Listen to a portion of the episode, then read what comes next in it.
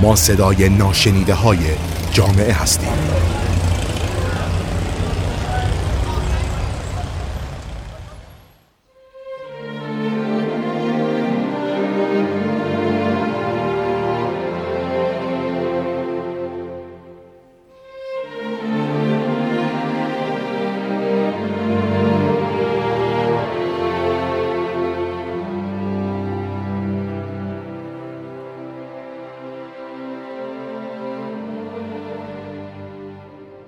من فروغ دریلی هستم. با قسمت دیگه ای از رادیو اطلس در خدمت شما هستیم.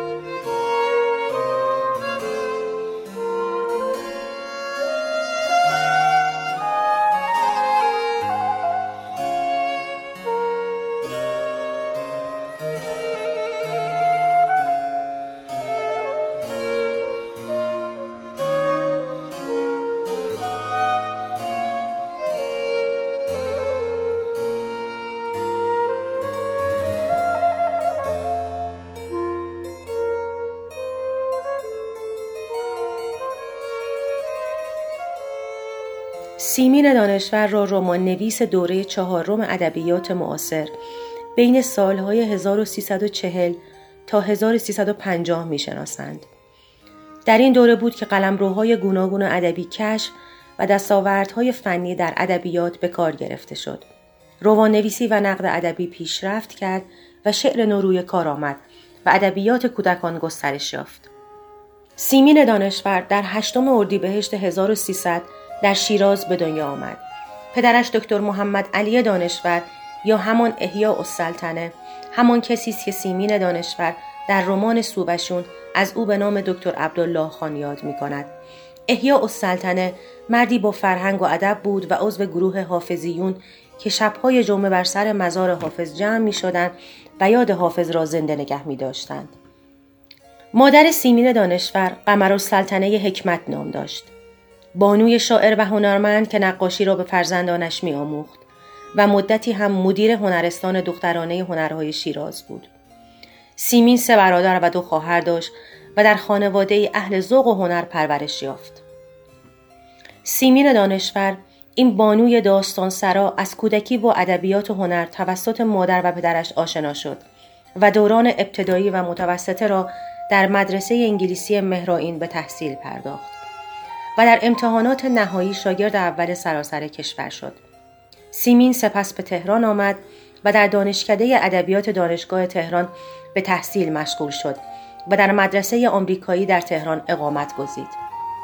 برخی دانشگاهیان سیمین دانشور را شهرزاد پسا مدرن مینامند و دلیل این وجه تصمیه را در آن می‌دانند که هنر داستانگویی شهرزاد در داستانهای هزار و یک شب به کارگیری عنصر تعلیق در قصه هایش بود. تعلیق یا کشش مهارتی است که نویسنده با آن مخاطب را به خواندن داستان علاقمند می کند و پرسش سرانجام داستان چه خواهد بود را همواره در ذهن او نگه می دارد.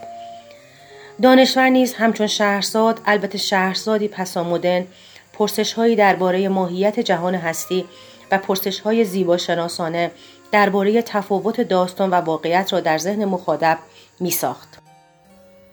پدر سیمین دانشور در سال 1320 زمانی که سیمین موفق به اخذ مدرک لیسانس شده بود درگذشت و با وجود درآمد مکفی پدر و ثروت مادرش برای مدتی مجبور به کار کردن شد.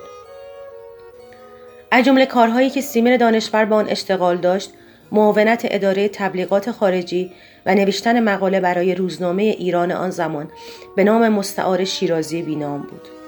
و برای مدت کوتاه نیز در رادیو تهران مشغول بود. سیمین دانشور در واقع اولین زنی است که داستان نویس بودن را به صورت حرفه‌ای پیش گرفت. دکتر سیمین دانشور در سال 1327 توانست اولین مجموعه داستان کوتاهش را به عنوان آتش خاموش منتشر کند که برخی از داستانهای این مجموعه 16 قسمتی قبلا در روزنامه کیهان مجله بانو و امید چاپ شده بود. سیمین دانشور در واقع اولین زنی است که داستان نویس بودن را به صورت حرفه‌ای پیش گرفت. البته قبل از دانشور هم افرادی بودند. مانند امینه پاکروان که البته به فرانسه می نوشت ولی فارسی را خوب نمی‌دانست اما در هر حال سیمیر دانشور را اولین زن نویسنده ایرانی می دانند. سیمیر دانشور در دوره داستان نویسی را آغاز می کند که حضور زن به عنوان نویسنده خرق عادت بود. کاری را که فروغ فرخزاد در شعر انجام می دهد دانشور در داستان ترسیم می کند. سیمیر دانشور اولین اثر خود آتش خاموش را در 22 سالگی نوشت و در 27 سالگی چاپ کرد. البته این داستان مشق اول او بود. سیمیر دانشور وقتی آن را به صادق هدایت نشان داد و نظرش را خواست به او گفت اگر من به تو بگویم چطور بنویس و چه کار کن دیگر خودت نخواهی بود بگذار دشنام ها و سیلی ها بخوری تا راه بیفتی و دانشور ادامه می دهد. البته خود سیمیر دانشور علاقه چندانی به اولین اثرش نداشت و معتقد بود این مجموعه به مقتضای سنش بسیار رمانتیک است و هرگز اجازه چاپ مجدد آن را نداد. سیمیر دانشور در آخر بهار سال 1327 پس از انتشار آتش خاموش در مسیر بازگشت از اصفهان به تهران با جلال آل احمد آشنا شد. خواهر سیمین ویکتوریا دانشور درباره نحوه آشنایی آنها این گونه بیان می کند که ما عید رفته بودیم اصفهان.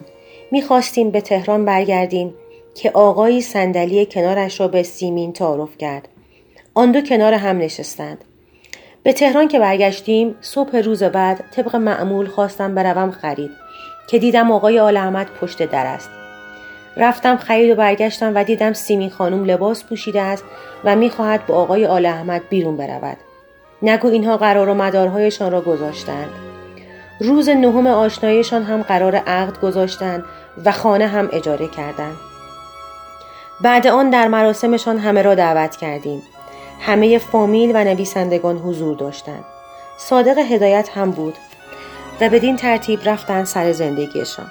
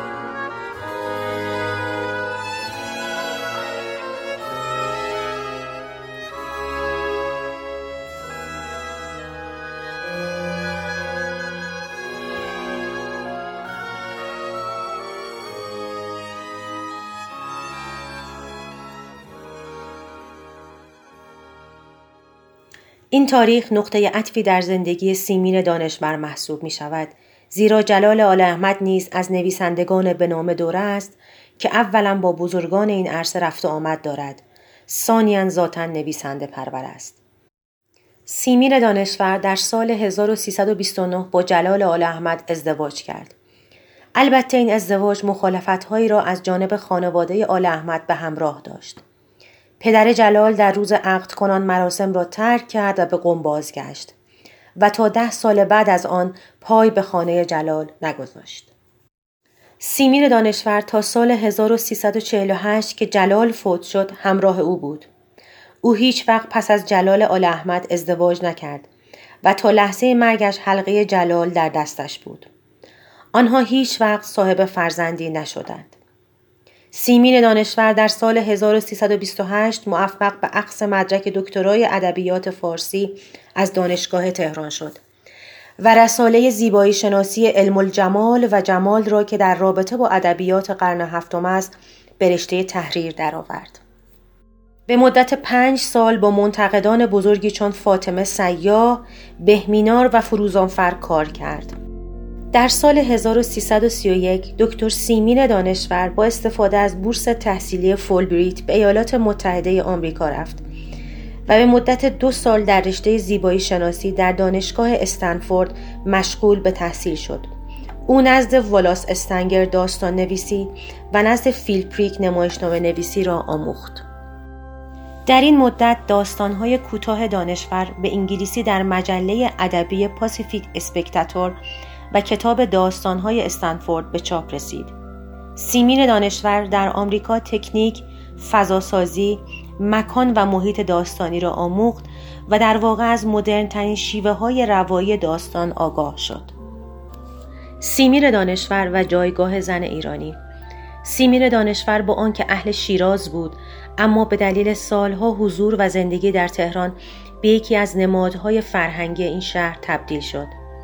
دانشور در بسیاری از آثار خود راوی فضای شهر تهران می شود و این شهر به خصوص در آثار بعد از سووشون جزو لاینفک ساختار داستانی وی شد. سیمین دانشور در مصاحبه‌ای خود را برخلاف همسرش اهل سیاست به حساب نمی آورد. او می گوید من همیشه سیمین دانشور باقی ماندم.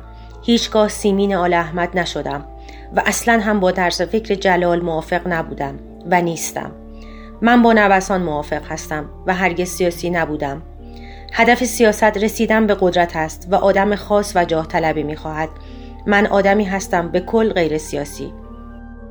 به طور کلی سیمین دانشور در آثار خود به مشکل هویت و جایگاه زن ایرانی در مرحله ای از تغییر و تحول اجتماعی می پردازد و تلاش زنان برای خودیابی را با انتقاد از جامعه‌ای که دنیای زنان ناشناخته تر از دنیای مردان است مورد بررسی قرار می دهد.